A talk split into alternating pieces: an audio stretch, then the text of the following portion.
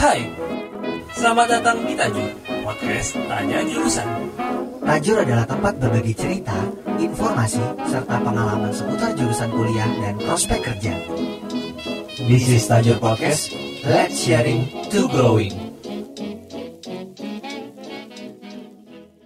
Selamat datang nih teman-teman eh, pendengar sekalian. Sekarang kita udah ganti nama nih. Iya betul. Udah nggak ribet-ribet lagi namanya. Iya, kalau dulu nama kita Discite Mayor itu diambil dari bahasa apa? Bahasa Latin. bahasa Latin. Sekarang bahasa Indonesia aja udah. Iya betul. Gak usah ribet, namanya gampang, gampang diingat, terus eh, sangat menggambarkan perbincangan yang ada dalam podcast ini. Nama kita sekarang jadi Tanya jurusan. Yoi, tanya jurusan. Ah, halo Kennedy, kita udah kehadiran eh, salah satu narasumber. Ya, halo. Wih, ini Apa orang ekonomi? Saham. orang saham banget nih, orang saham banget nih. nih. Kok mukanya kayak investor sih? Kan? Oh iya, nggak kelihatan. Emang muka investor gimana tuh, Nes?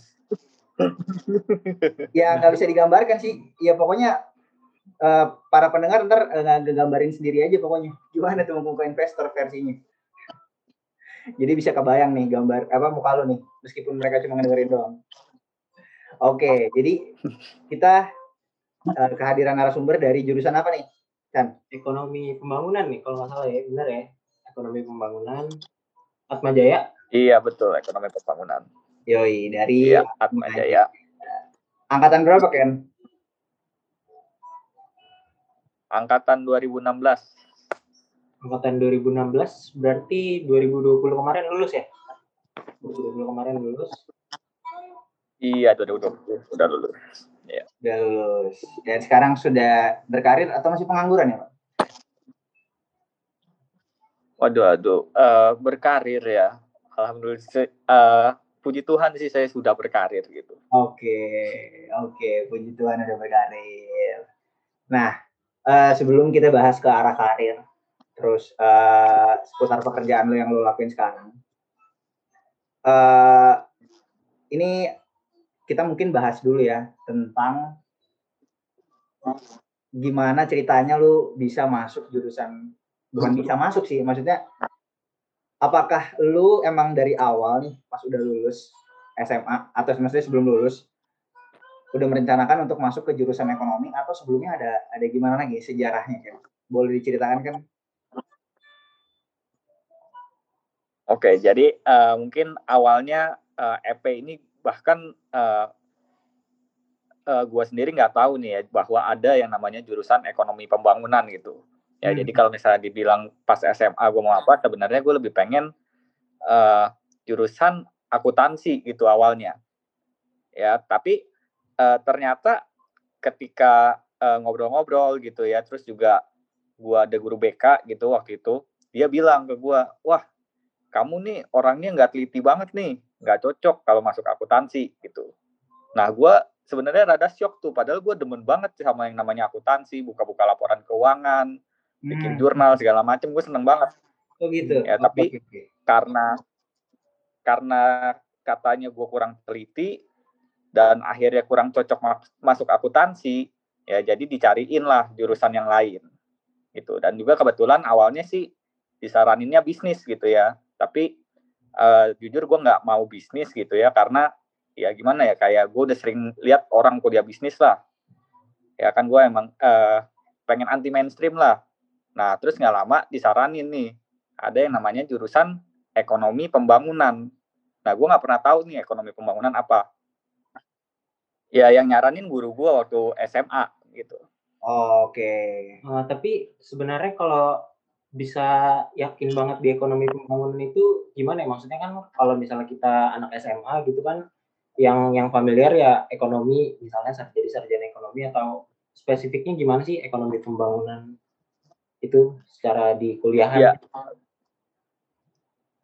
Ya sebenarnya awal yakin nggak yakin sebenarnya kurang kurang yakin juga gitu ya karena memang kan ekonomi pembangunan ini kalau dibandingin sama manajemen atau akuntansi kan memang kita paling dikit lah Ya kalau misalnya di Atma aja kalau akuntansi bisa sampai 400, ekonomi pembangunan satu angkatan paling cuma 20 sampai 30 seperti itu. Ya, tapi uh, akhirnya gue searching-searching sendiri, berusaha nanya ke orang belajar ekonomi itu kayak gimana sih? Ya walaupun nanyanya ke anak nenek gitu ya waktu itu. Nah, tapi mereka jawab kayak oh ekonomi cuma belajar teori doang nih, ISLM segala macam, uh, terus juga teori ekonomi mikro, makro seperti itu. Nah, gue juga uh, rada tertarik kan sebenarnya dari kecil juga demen baca-baca ya berita-berita yang berkaitan dengan ekonomi lah. Ya jadi memang uh, pas gak masuk gitu. Berarti itu uh, secara jurusan lebih spesifik atau kalau misalnya kalau ekonomi kan ya yang tadi dibilang kan mikro, makro dan lain-lain. Kalau ekonomi pembangunan apakah ada spesifik misalnya kayak oh ini uh, pembangunan ekonomi dari sebuah negara atau kayak gimana gitu? Ya, sebenarnya kalau misalnya dilihat di Atma Jaya sih kita sedikit lebih unik ya kalau misalnya uh, kita bandingkan dengan ekonomi pembangunan yang lain ya. Ya hmm. btw gue juga uh, nggak pernah nelusurin sampai dalam banget masuk ke kelasnya seperti apa gitu ya. Tapi kalau misalnya lihat dari SAP-nya aja, uh, ekonomi pembangunan ke, uh, di Atma Jaya itu sebenarnya lebih ke finance gitu. Hmm. Ya jadi kayak uh, ilmu ekonomi tapi dicampur manajemen manajemen finance gitu. Oh. Ya jadi rada lah di situ. Oke oke oke.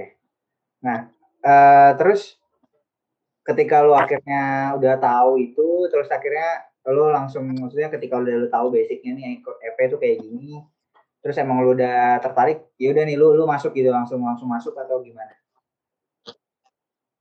Ya sebenarnya uh, gue juga berusaha buat waktu itu masih bandel gitu ya, masih mau masuk akuntansi gitu.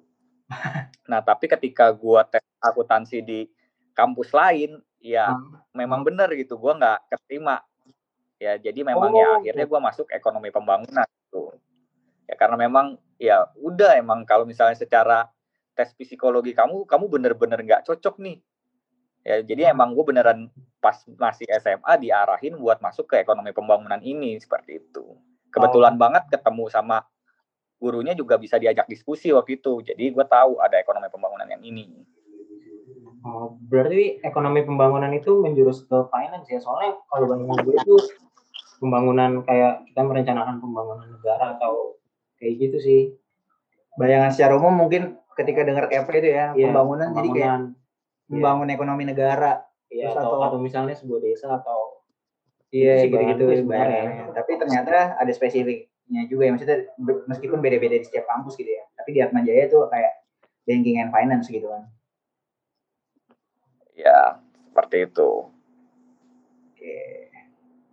Berarti uh, kayak uh, mempelajari saham kayak gitu-gitu juga berarti ya kayak perekonomian dunia dan lain-lain kalau keuangan ya. Ya, uh, kita kan memang ekonomi pembangunan ya gitu ya. Jadi memang uh, ekonomi itu pasti dapat gitu ya. Yang namanya ekonomi mikro kita dapat tiga kali gitu ya. Terus makro kita dapat tiga kali juga. Nah terus hmm. juga mungkin uh, perbedaan kita sama uh, jurusan manajemen mungkin ya. Kalau misalnya manajemen itu mungkin dia cuma sampai statistik dan juga sampai ekonometrik satu ya. Kalau misalnya kalau nggak salah ya kalau di Atma. Hmm. Ya, tapi kalau misalnya kita di EP kita itu belajar ekono ekonometrik uh, lebih dalam seperti itu. Ya karena memang kan hmm. kalau kita ngomongin ekonomi itu lebih sering berkutat dengan data gitu. Iya betul.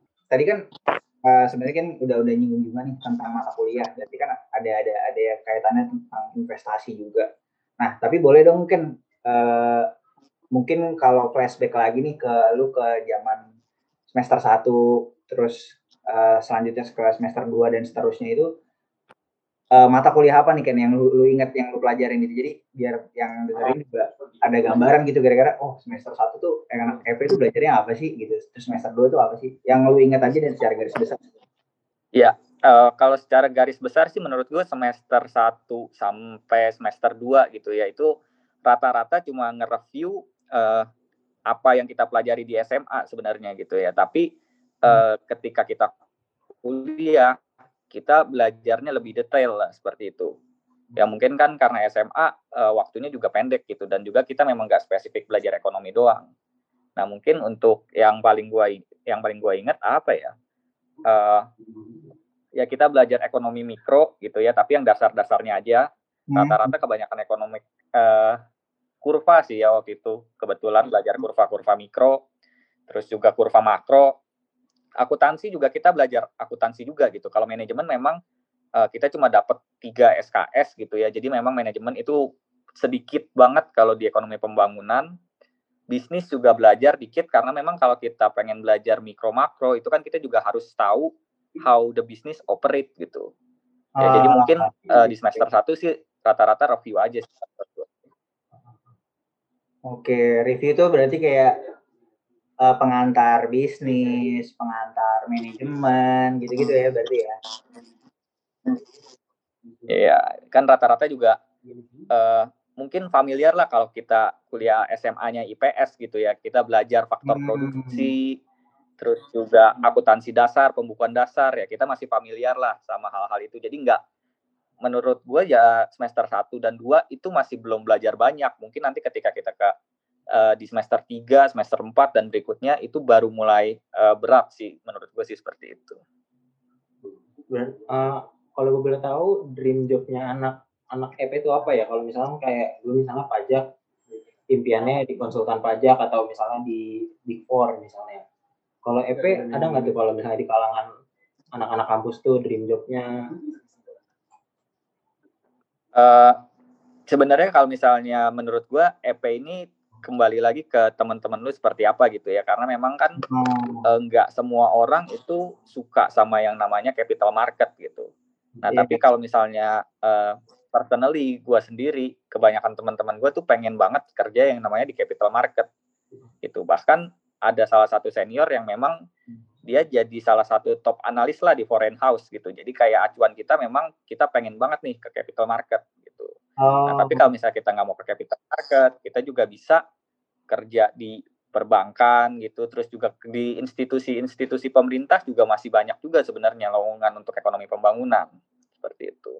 Berarti sebenarnya secara prospek itu emang cukup luas ya. Jadi kayak lu mau ke keuangan atau ke kantor pemerintahan atau misalnya di korporasi misalnya di perusahaan gitu itu juga bisa ya anak EP maksudnya dengan bekal yang dia punya di kuliahan.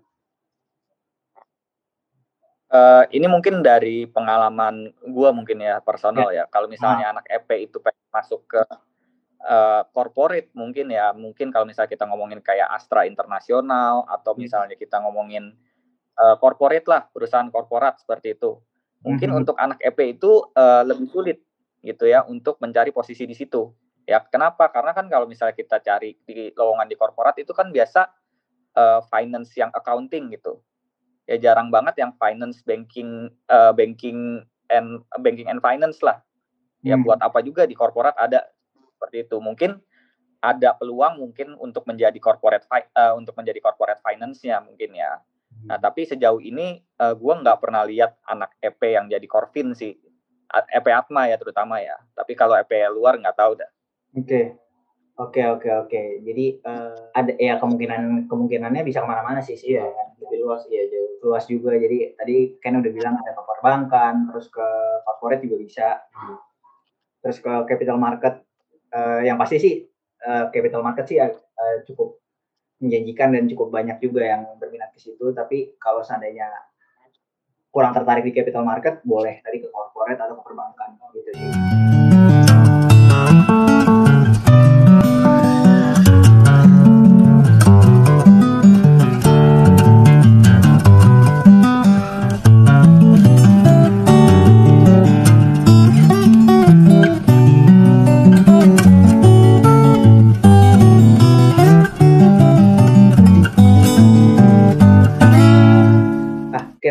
Misalnya ngomongin uh, capital market itu kan berarti kan kaitannya dengan investasi dan uh, sebagainya.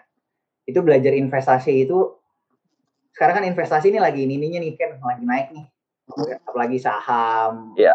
reksadana segala macam karena di zaman digital ini kan semakin dipermudah gitu kan orang mau investasi dan semakin kecil juga nominalnya dulu kayak dulu mungkin orang beli saham tuh harus uh, berapa lot minimal 100 lot tuh masalah ya zaman dulu. Terus uh, sekarang udah dipermudah jadi boleh beli satu lot doang misalnya gitu.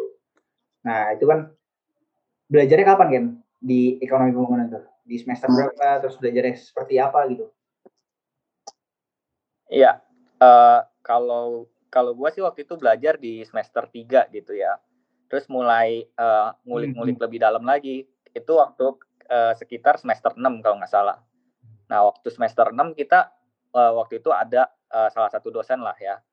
Uh, satu mata kuliah juga namanya teori investasi 2. Hmm. Ya kita memang harus uh, disuruh buat uh, semacam analis report gitu seperti yang biasa disebar-sebar sama sekuritas lah Hmm. Ya, jadi mungkin kalau misalnya kita mulai dari teorinya, teorinya sebenarnya dari uh, dari semester 1 sampai semester 6 tuh semuanya nyambung gitu. Kita harus paham tuh.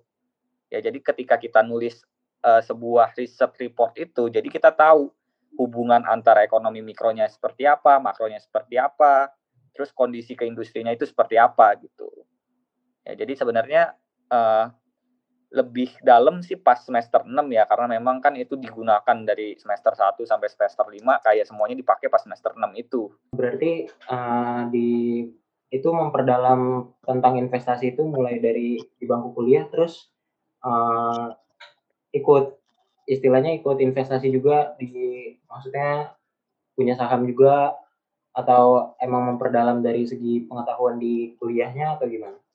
Uh, menurut gue sih kalau misalnya untuk investasi anak ekonomi pembangunan gitu ya nggak nggak semuanya comfortable untuk yang namanya instrumen keuangan seperti saham gitu karena mm-hmm. di kelas uh, di kelas gue pun uh, yang main saham itu nggak nggak bukan main ya yang investasi saham itu nggak terlalu banyak gitu ya bahkan setengah kelas masih belum punya akun saham empat uh, waktu gue semester 4 tuh kalau nggak salah ya mungkin ke sini juga udah mulai makin lama makin banyak kali ya karena memang booming juga investor retail di Indonesia gitu. hmm. gitu tapi enggak uh, serta merta lah anak ekonomi pembangunan belajar uh, finance tapi dia investasi saham tuh enggak selalu seperti itu oke okay, oke okay, oke okay, oke eh kan lu uh, juga sering-sering sharing kan nih di Instagram lu nih. Kayak sharing ya. sharing tentang apa, teori ekonomi kah, atau tentang tren-tren yang lagi booming terkait ekonomi. Itu misalnya biasanya itu atas dasarnya kan lu mau sharing tuh apa emang sekedar sharing atau emang apa itu kerjaan kah atau apa kan kalau di Instagram lu? Iya, uh, kalau sharing-sharing sih sebenarnya ya karena uh, kuliah juga kebetulan di ekonomi kan ya. Yeah. Terus juga sering baca-baca artikel ekonomi, terus juga uh, kebetulan pas kerja juga kan berurusan sama banyak data ekonomi gitu. Pas kebetulan baca, terus ya kepikiran aja buat posting ini kan nggak semua hal yang kita pikirin tuh bisa kita masukin ke research report gitu. Jadi terkadang gue lebih mikir kayak, wah ini seru juga nih. Sebenarnya uh, menarik untuk diketahui, tapi uh, nggak harus dibahas secara detail.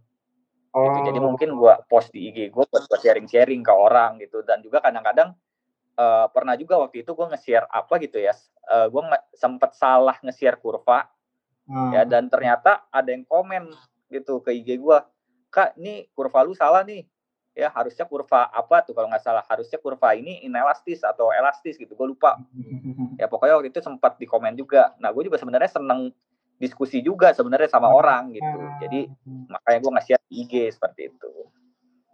Ya sebenarnya itu juga jadi salah satu ini sih kan uh, apa pertimbangan gue ngundang lu ke podcast ini karena gue pikir wah lu ekonomis banget nih ya. bio lu aja udah apa calon-calon ekonom nih apa, apa tadi bio lu kalau nggak salah bio di Instagram Aduh, aduh, mau menjadi ekonomis tapi belum cukup umur. ya, iya, iya, iya, iya. Iya itu biolo mau jadi mau jadi ekonomis tapi belum cukup umur. Oke, oke, oke. Iya, karena kan kalau kita lihat anak ekonomi pembangunan yang namanya studi ekonomi gitu ya, pasti orang pengen jadi ekonom lah, ya kan? Kalau gue sih jujur gue pengen banget jadi ekonom gitu. Nah, tapi rata-rata ekonom itu kan uh, biasa dia udah uh, umurnya lumayan senior lah hmm. baru bisa jadi ekonom gitu ya jarang banget kalau misalnya kita lihat di TV atau di mana ekonom itu yang umurnya masih muda tuh jarang banget gitu hmm. ya jadi mungkin harus start dari bottom dulu mungkin gitu oke atau mungkin karena ekonomi itu biasanya ditanyain pendapatnya kali ya jadi ada Ekonom tuh pemikir gitu ada faktor speknya dari orang kalau misalnya dia udah lebih senior mungkin kali ya Bisa jadi juga sih. Ya eh, gimana ya?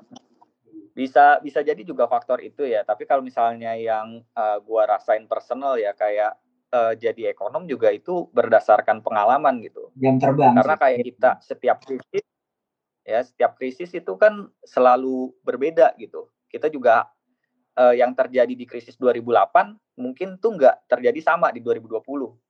Itu mungkin karena 2008 waktu itu gua masih kurang ngerti apa-apa. Jadi eh, lewat aja gitu. Ya jadi nggak begitu banyak mengerti tentang krisis 2008. Ya tapi ketika krisis 2020 gue udah mulai mengerti perekonomian, belajar di ekonomi pembangunan. Ya jadi eh, lebih ngeh aja gitu ya. Mungkin beda ini ini juga mungkin bedanya antara ekonomi pembangunan dengan jurusan yang lain gitu. Nah, mungkin untuk ekonomi pembangunan kita lebih eh, apa ya? Kita belajar makro lebih banyak gitu ya. Jadi kalau misalnya itu langsung ngeh aja gitu. Oke oke oke oke oke. ngomong-ngomong kalau soal misalnya krisis gitu ya kalau yang dari lu lihat gimana sih 2020 sama 2008 kemarin gitu Atau Krisisnya. 98 gitu. kalau sekarang kan karena covid ya kalau kemarin kan misalnya karena properti atau misalnya efeknya ke depan akan seperti apa Lu pernah bandingin gak kan gitu? Coba mungkin bisa sharing. Ya mungkin kalau eh, kalau riset ya pasti pernah lah ya. Karena memang kan se- eh, part of eh, kerjaan gue juga gitu. Oh iya. Nah tapi kalau misalnya ngerasain kan nggak ngerasain langsung, jadi kita nggak tahu sebenarnya ketika ada di krisis itu seperti apa. Iya. gitu. Jadi mungkin kalau ketika krisis 2008 itu eh, Indonesia justru diuntungkan gitu dengan adanya proper eh, dengan adanya komoditi boom. Ya, tapi mungkin kalau ketika 2020 semua negara kena, Indonesia juga kena gitu. Walaupun mungkin Hmm. tidak sebesar Eropa.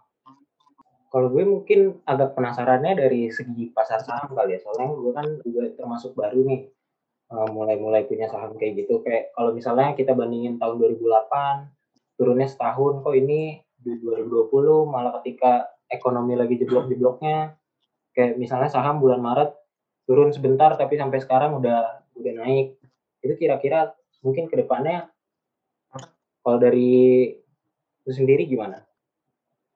Ya eh, mungkin kan karena ya berbeda ya tahun 2008 ya kembali lagi tadi kalau misalnya kita pengen jadi ekonomis itu mungkin kita harus punya pengalaman ya jam terbang yang lebih lah. Ya mungkin ketika 2008 itu kan the Fed masih belum siap nih menghadapi yang namanya krisis dan segala macam.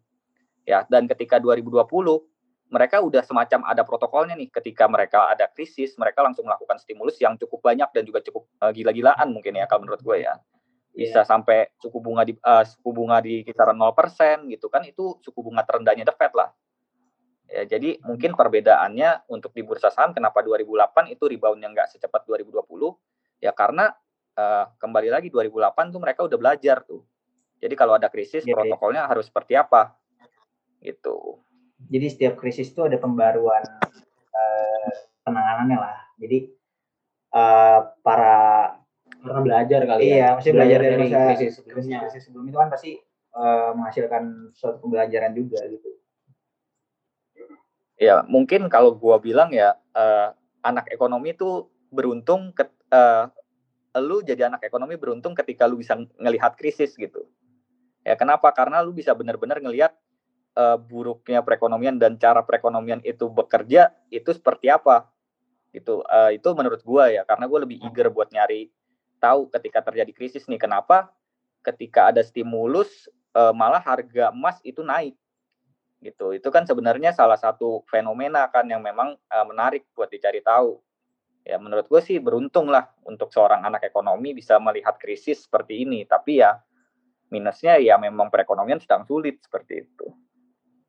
Oke oke oke kan eh, seputar investasi jadi kita udah udah singgung-singgung dikit. Gue balik lagi singgung ke eh, apa namanya kegiatan kuliah. Kegiatan kuliah. Nah, Ya. lu selama kuliah itu kegiatan di luar em, belajar kuliah itu kegiatan lo ngapain aja kan? Orga, pengalaman organisasi, ke kepanitiaan, ke menjabat apakah gitu? Ya. Boleh sharing nggak? Uh, kalau panit sih sebenarnya uh, relatifly banyak ya yang gue ikut ya. Kalau misalnya di Atma itu ada panitia pengenalan kampus gitu. Nah tapi sebenarnya yang uh, paling gue komit sebenarnya tuh di HIMEP gitu. Karena memang HIMEP tuh sampai gue jadi waktu itu staff uh, di uh, divisi uh, pendidikan kalau nggak salah ya. Oh. Kalau nggak salah, uh, gue lupa divisinya apa. Pokoknya yang himpunan mahasiswa ekonomi pembangunan ya, berarti. Ya? Iya betul, HIMEP, okay. Himpunan Mahasiswa Ekonomi Pembangunan. Ya uh, waktu itu gue divisi pokoknya kayak uh, kalau nggak salah yang berkaitan dengan riset-riset seperti itulah. Ya jadi memang kebetulan juga gue aktif di situ dan waktu gue di situ juga sebenarnya banyak melakukan uh, ya bukan riset sih sebenarnya ya, tapi membuat banyak seminar-seminar yang memang uh, jarang dilakukan di kampus-kampus lain mungkin ya seperti waktu itu uh, sempat juga gue jadi panitia uh, banking day. Nah, oh. Nah, banking day itu waktu itu seminar tentang cryptocurrency itu pas awal-awal. Okay. Ya meskipun waktu uh, cryptocurrency pas awal-awal itu masih uh, minim banget pengetahuannya, tapi ya menurut gue setidaknya uh, para mahasiswa nih tahu lah cryptocurrency itu apa dan juga ada pengenalannya dan juga sistem blockchain itu seperti apa. Uh, itu berarti kalau dari yang gue tangkap banyak kegiatannya itu yang sebenarnya uh, ya maksudnya selain mengembangkan soft skill kan pasti ya kegiatan-kegiatan itu kan mengembangkan soft skill. Berarti itu dari segi hard skill maksudnya wawasan mengenai ekonominya itu sendiri juga banyak aktif diikutin ya. Ya mungkin kalau uh, hard skill menurut gue itu bukan da- kalau untuk gue ya personally ya mungkin hard skill hmm. itu enggak uh, bukan berasal dari acara-acara seperti yang kita buat gitu, tapi lebih ke uh, lomba-lomba yang diikuti hmm. gitu. Karena kan memang lomba-lomba yang berkaitan dengan finance dan ekonomi itu kan banyak banget hmm. gitu. Dan juga waktu gua kuliah kayak hampir satu semester pasti gue ikut satu gitu paling enggak biar update aja gitu dan juga ada insentifnya lah buat ikut seperti itu. Berarti cukup aktif ikut ikut lomba juga ya, lomba soal eh, perekonomian perekonomian kayak gitu. Pernah ikut lomba kan?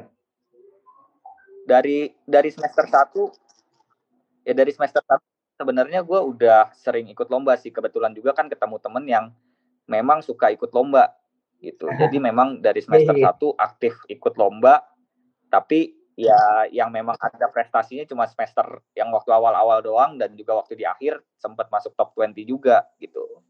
Ya tapi masih masih kurang lah menurut gua lomba apa aja tuh kan biasanya kan kalau lomba untuk anak, anak ekonomi itu apa tuh? Bisa ikut lomba apa? Ya mungkin uh, biasa kita nulis uh, paper tentang ESG ya. Uh, pokoknya yang berkaitan dengan lingkungan gitu yang sustainable development goal. Terus juga kalau misalnya kita suka finance kita bisa ikut lomba seperti uh, ada IIBC lah namanya. Yaitu investment banking competition dari kampus Prasetya Mulia gitu. Itu sering banget diadakan. Nah okay. mungkin kalau misalnya kita suka ekonomi mikro dan makro biasa juga dari Bank Indonesia itu sering uh, mengadakan kayak uh, lomba karya tulis ilmiah juga. Oh. seperti itu. Jadi sebenarnya untuk ekonomi sendiri sih banyak lombanya gitu ya. Tapi mungkin untuk anak ekonomi pembangunan masuk ke ranahnya uh, manajemen mungkin itu kurang tepat gitu. Karena pengalaman dari gue sendiri gue pernah waktu itu ikut lomba yang namanya uh, lomba bisnis plan gitu. Hmm. Nah, bisnis plan ini kan sebenarnya uh, manajemen banget gitu. Ya, yeah, jadi yeah. ketika ngerjain lomba bisnis plan ini kita kurang ngerti lah seperti apa manajemen dan juga sumber daya manusia seperti apa. Mungkin itu kekurangan kita dari ekonomi pembangunan seperti itu.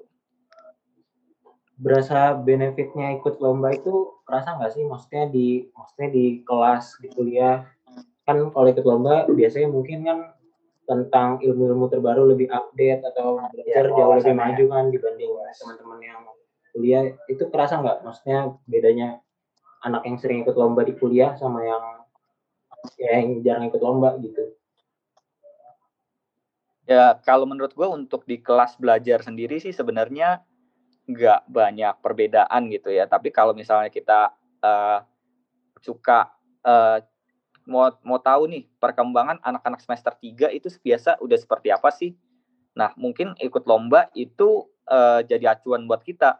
Oh, ternyata anak semester 3 tuh normalnya udah bisa melakukan hal-hal seperti misalnya evaluasi atau apa seperti itu. Hmm. Ya, jadi kalau misalnya menurut gue sih ikut lomba tuh lebih seperti untuk uh, memotivasi diri kita sendiri buat lebih baik gitulah. Ya karena waktu itu gue juga sempat ikut lomba uh, berkali-kali lah lomba yang sama. Dan waktu pertama kali gue ikut itu uh, fail banget. Gue hmm. nggak tahu soalnya apa terus ya udah asal submit aja gitu. Tapi ketika ikut yang kedua kali kita udah tahu nih oh kemarin kesalahannya di sini soalnya ternyata pertanyaannya tuh ini gitu. Jadi kita bisa learn for, from our mistake lah. Nah dan juga kebanyakan yang dilombakan itu itu kan sebenarnya juga uh, kebanyakan dipakai juga di dunia kerja gitu kebetulan uh, kerjaan gue jadi equity research jadi uh, inline lah dengan lomba-lomba yang gue ikuti, terutama seperti investment banking competition seperti itu. tentang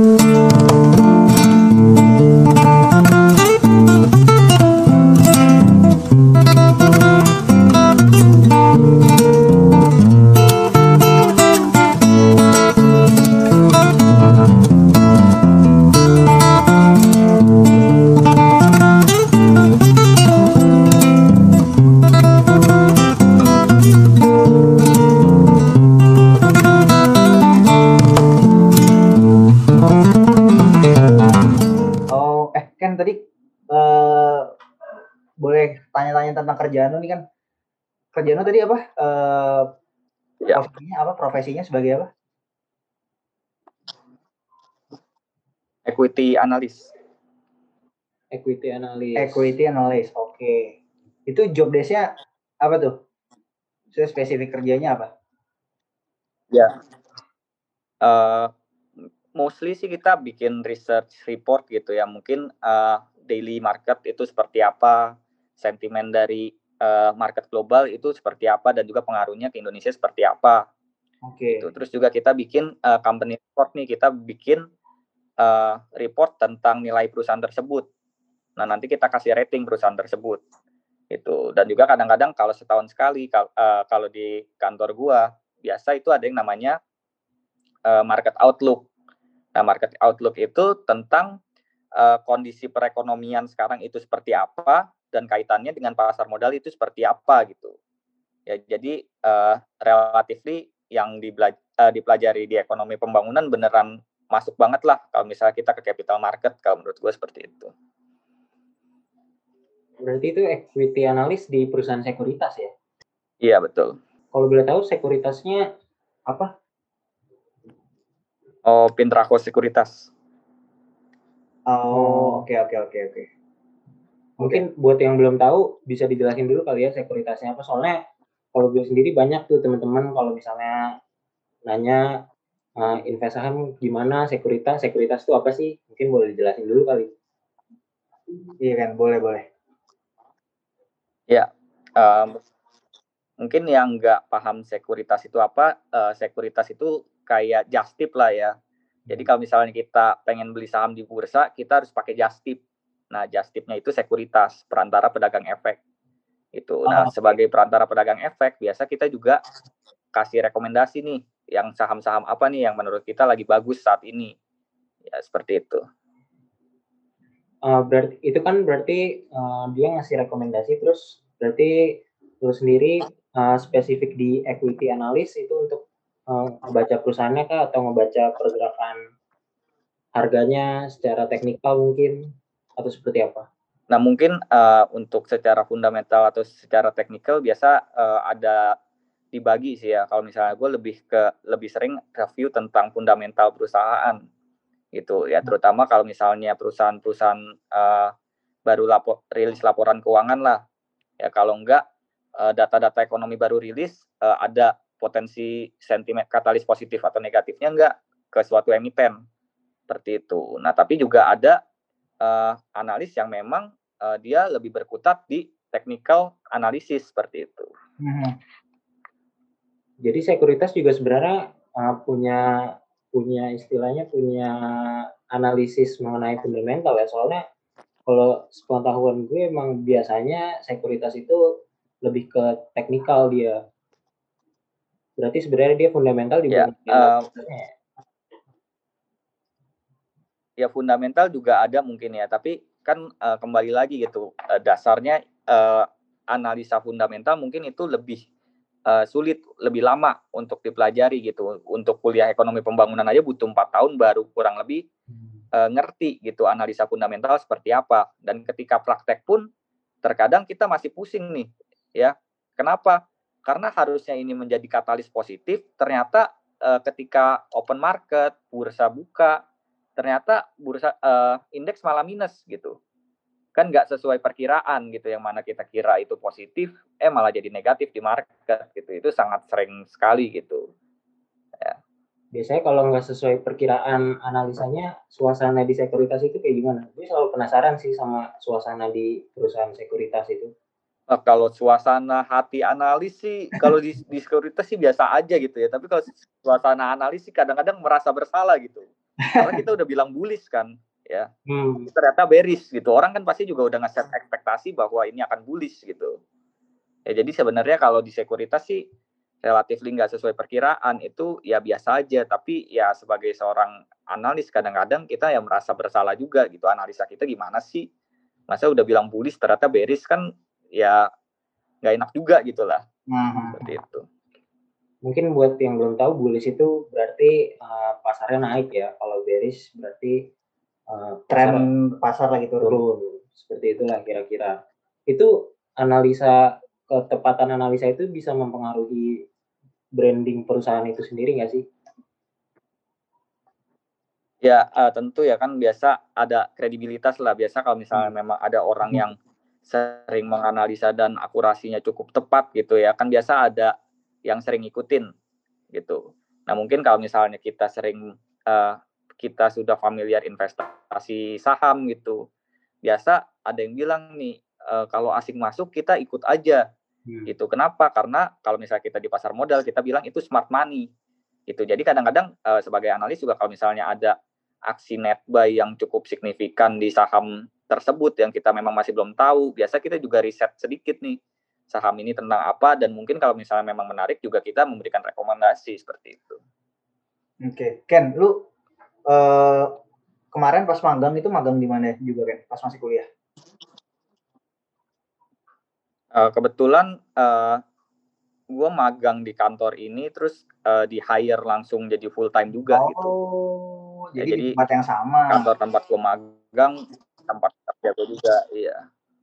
Oh, oke, oke, oke. Mungkin boleh sharing sedikit kali ya, maksudnya eh, secara umum di dunia kerja itu kayak gimana sih? Maksudnya bisa magang terus di hire kira-kira eh, biasanya direktur perusahaan atau HRD lah itu biasanya maunya punya yang seperti apa sih? Itu kan suka jadi masalah ya buat fresh graduate, maksudnya minim pengetahuan soal harus gimana di dunia kerja yang baru, mungkin ada perbedaan-perbedaan, ada yang harus dilakukan di dunia kerja gitu mungkin secara umum. Eh, mungkin karena kalau di kantor gue kan bukan eh, kantor yang gede-gede amat gitu, yang nggak ada HRD yang memang khusus nanganin hal ini. Ya, jadi waktu itu gue langsung sama associate directornya lah, gitu ngobrol dan ternyata eh gue tuh kebetulan cocok sama eh, senior gue nih ketika gue magang. Mhm. gitu. Jadi ditanyain waktu itu eh, kamu mau eh, bukan ditanyain sih awalnya gue pengen lanjut aja gitu. Kenapa? Karena kan gabut juga gitu eh, kuliah cuma sisa dua matkul terus udah pulang doang gitu. Jadi gabut banget ya daripada gabut mendingan datang eh, datang ke kan, eh, datang ke kantor lah. Paling nggak waktu itu kan masih dapat uang makan ketika gua magang. Itu dan ternyata setelah selesai kuliah memang di hire full time gitu. Jadi sebenarnya eh, buat mahasiswa mungkin ya ketika magang mungkin laku lakuin aja yang terbaik gitu ya. Terus juga berusaha yang jadi yang terbaik lah.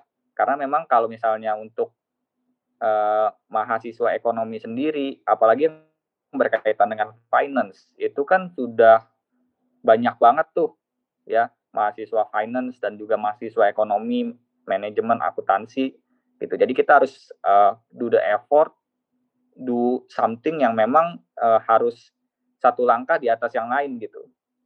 Ya biar kita stand out dari yang lainnya seperti itu. Oke. Oke, oke. kalau misalnya di dunia di dunia kerja itu uh, kayak lomba-lomba dan lain-lain itu berarti sangat berpengaruh kali ya mungkin ter persepsi atasan terhadap kita pengalaman pengalaman ya iya ya uh, kalau jujur sih kalau menurut gue ya uh, gue kan juga sempat interview di tempat lain juga gitu ya yang di mana kalau misalnya kalau misalnya lu interview biasa dia uh, kalau lu masuk lomba yang top biasa dia nanya nih uh, role lu di lomba ini tuh sebagai apa gitu karena kan kalau di lomba tuh biasa itu kita uh, dibagi jadi tim gitu ya. Ya. Satu tim biasa tiga orang. Hmm. Jadi ada role-role-nya masing-masing. Nah mungkin kalau kita sering ikut lomba yang memang punya nama dan rutin dilakukan, nah biasa tuh uh, plus poin banget sih kalau misalnya kita kuliah ikut lomba itu. Walaupun kadang-kadang kita nggak menang juga pasti ditanyain kenapa nggak menang, coba apa uh, apa yang lu pelajari dari lomba itu sebenarnya plus poin banget gitu. Oke, okay. oke okay, sip sip sip. Jadi terkait uh, pengalaman lomba, terus pokoknya jam terbang itu juga jadi pertimbangan perusahaan gitu, untuk uh, hire uh, karyawannya. Tapi oke, okay, sekarang kan yang seperti tadi gue bilang nih kan lagi booming investasi. Tapi banyak investor-investor retail yang apa ya sebenarnya kan kalau misalnya ngomongin saham atau uh, instrumen keuangan lainnya itu kan banyak kan nggak cuma ada saham tapi ada reksadana ada emas ada pasar uang ada obligasi terus uh, time deposit segala macem. Tapi kan sekarang kan emang yang lagi booming nih saham nih saham dan emas ya. Kayaknya emas juga lagi-lagi agak, yeah. agak naik juga. Nah cuman rata-rata uh, ya fenomena sekarang tuh banyak yang kemakan omongan uh, apa ya ada beberapa kasus-kasus gitu loh ya dari kemarin kayak influence ini tuh tiba-tiba dalam tanda kutip endorse ya, saham ini terus akhirnya jadi naik tapi tiba-tiba langsung kebanting. Jadi banyak yang terjun cuman nggak berdasarkan pengetahuan yeah. juga buta gitu loh. Nah mungkin uh, apakah lu ada tips nih untuk misalnya orang awam itu misalnya yang mau investasi awal itu gimana sih gitu? Harus gimana sih gitu? Uh, mungkin uh, buat tips mungkin ya. Uh, menurut menurut gue ya jangan ikut-ikutan sama orang gitu. Orang beli apa terus kita ikutin gara-gara dia untung gitu. Karena memang kan uh, setiap orang tuh beli saham punya tujuannya masing-masing. Iya sih. Itu dan juga kalau misalnya kita beli saham profil resiko orang itu beda-beda uh, gitu. Nah kita juga sebenarnya kalau misalnya kita investor pemula kita harus paham yang yang menurut gue paling penting itu kita harus paham uh, profil resiko kita nih. Hmm. Ya, apakah kita seorang yang suka banget sama resiko atau kita yang cenderung uh, kita cenderung uh, menghindari resiko gitu. Ya. Nah kalau misalnya kita cenderung uh, menghindari resiko, mungkin kita bisa cari saham-saham yang memang cenderung defensif gitu, yang biasa yang namanya saham-saham consumer goods gitu. Itu kan yang pergerakannya relatif lebih uh, stabil gitu ya, tidak terlalu volatil. Nah, tapi kalau misalnya kita risking, mungkin ya kita bisa masuk ke saham-saham yang uh, pergerakannya sangat ekstrim gitu. Tambang. Nah, mungkin juga uh, ya tambang sekarang itu kan memang uh, pergerakannya sedang ekstrim sekali gitu. Nah, mungkin selain kita mengetahui risk profile kita, kita juga harus uh, paling enggak tahulah analisa-analisa di pasar modal itu seperti apa. Ya kan karena ada yang namanya analisa fundamental dan teknikal, paling enggak kita tahu cara baca perusahaan secara fundamental itu seperti apa. Gitu. Paling enggak hmm. secara simpel lah, secara rasio-rasio aja. Itu seperti rasio yang sering digunakan PR dan PBV seperti itu. Dan mungkin untuk teknikal ya kita tahu support resistant aja gitu. Jadi kita tahu entry kita masuk kapan. Nah, seperti itu yang paling penting jangan ikut-ikutan sih dan juga jangan takut ketinggalan momen gitu. Karena memang kalau satu saham naik kan kita bisa cari saham yang lainnya juga gitu. Karena masih ada 700 emiten di bursa gitu. Masa nggak ada sih saham-saham potensial seperti setuju sih. Jadi paling setidaknya kalau mau investasi ya kita punya sedikit pegangan lah. Atau kalau misalnya memang uh, kita resikonya mungkin agak tinggi atau tapi minim pengetahuan ya mungkin bisa ke reksadana gitu kan itu kan lebih safe kan karena ada manajer investasi daripada harus uh, ikut-ikutan doang yeah. gitu. Oke, okay. Okay. Setuju, setuju. Oke. Okay. jelas deh kan mungkin lu ada pesan nih buat teman-teman yang mau masuk jurusan ekonomi nah itu uh, apakah ada pesan-pesan nih buat uh, adik-adik kelas nih yang mau masuk jurusan ekonomi itu harus gimana harus gimana gitu-gitu. Ya kalau misalnya uh, mau masuk ekonomi pembangunan terus mikirnya gara-gara nggak ada matematikanya menurut gue itu salah besar gitu ya. Karena waktu itu gue juga sempat mikir kayak gitu ekonomi paling matematikanya cuma tambah kurang kali bagi gitu. Apalagi ya ternyata gila. ketika masuk ke ekonomi kita ada yang namanya ekonometrik. Ya Wah. ekonometrik itu kan uh, kalkulus dasar gitu. Ya jadi memang rada saper sih waktu belajar ekonometrik dan juga uh, matematika ekonomi juga sebenarnya gue rada suffer gitu karena memang ekspektasinya awalnya masuk ekonomi paling teori ekonomi doang gitu. Terus juga paling mapnya tambah kurang kali bagi, ternyata lebih dari itu. Gitu. Dan juga mungkin kalau ada yang pengen masuk ekonomi dan juga bilang ekonomi juga belajar akuntansi gitu. Tapi uh, pengalaman dari gua ekonomi pembangunan itu akuntansinya masih sangat kurang banget gitu ya. Jadi kalau misalnya memang lebih tertarik ke akuntansi, ya lebih baik ambil jurusan akuntansi. Ekonomi pembangunan itu memang khusus ke orang yang suka belajar mikro makro, terus juga uh, bikin analisa-analisa data seperti itulah. Ya, beda approach-nya seperti itu. Oke, jadi uh, kurang lebih uh, begitu aja perbincangan uh, singkat kita.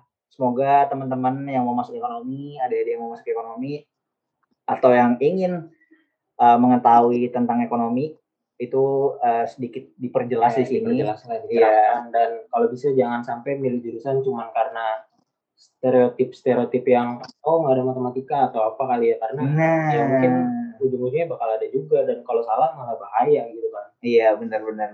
Jadi gak usah menghindar-menghindar gitu lah ya. Jadi pilih yang emang sesuai dengan uh, keinginan dan kemampuannya juga. Oke, jadi tadi udah disampaikan oleh Bung Ken terkait uh, tips and triknya untuk teman-teman yang mau masuk jurusan ekonomi. Terima kasih Kennedy uh, atas waktunya. Terus kalau misalnya mau hubungin lu, maksudnya mau tahu tentang ngobrol-ngobrol ngobrol-ngobrol atau mau discuss tentang ekonomi kah atau tentang investasi kah? Febrian uh, dot Kennedy N-nya double K E N N E D Y. Febrian F E B R Y A N dot Kennedy N-nya double. Tulis di deskripsi aja deh. Iya. Oke, okay, nanti ini. nanti kita tulis di apa uh, di Instagram juga nah. boleh follow Instagram kita. Di, uh, tanya jurusan, tanya dot jurusan. Nanti di situ akan uh, ada berbagai pembahasan mengenai jurusan-jurusan kuliah yang mungkin selama ini teman-teman juga belum tahu, belum ngerti jurusan-jurusan apa itu gitu kan. Nah, teman-teman bisa uh, lihat di situ dan dengarkan langsung di Spotify atau di aplikasi podcast lainnya. Oke, terima kasih Kennedy atas waktunya sekali lagi. Terima kasih juga Chandra. Thank you Nas. Udah diajak ngobrol-ngobrol. Thank you juga buat waktunya. Bang Ken. Sukses selalu untuk Kennedy dan sehat selalu. Gua Ernest, gue Chandra, gue Kennedy. Thank you. Sampai jumpa. Bye.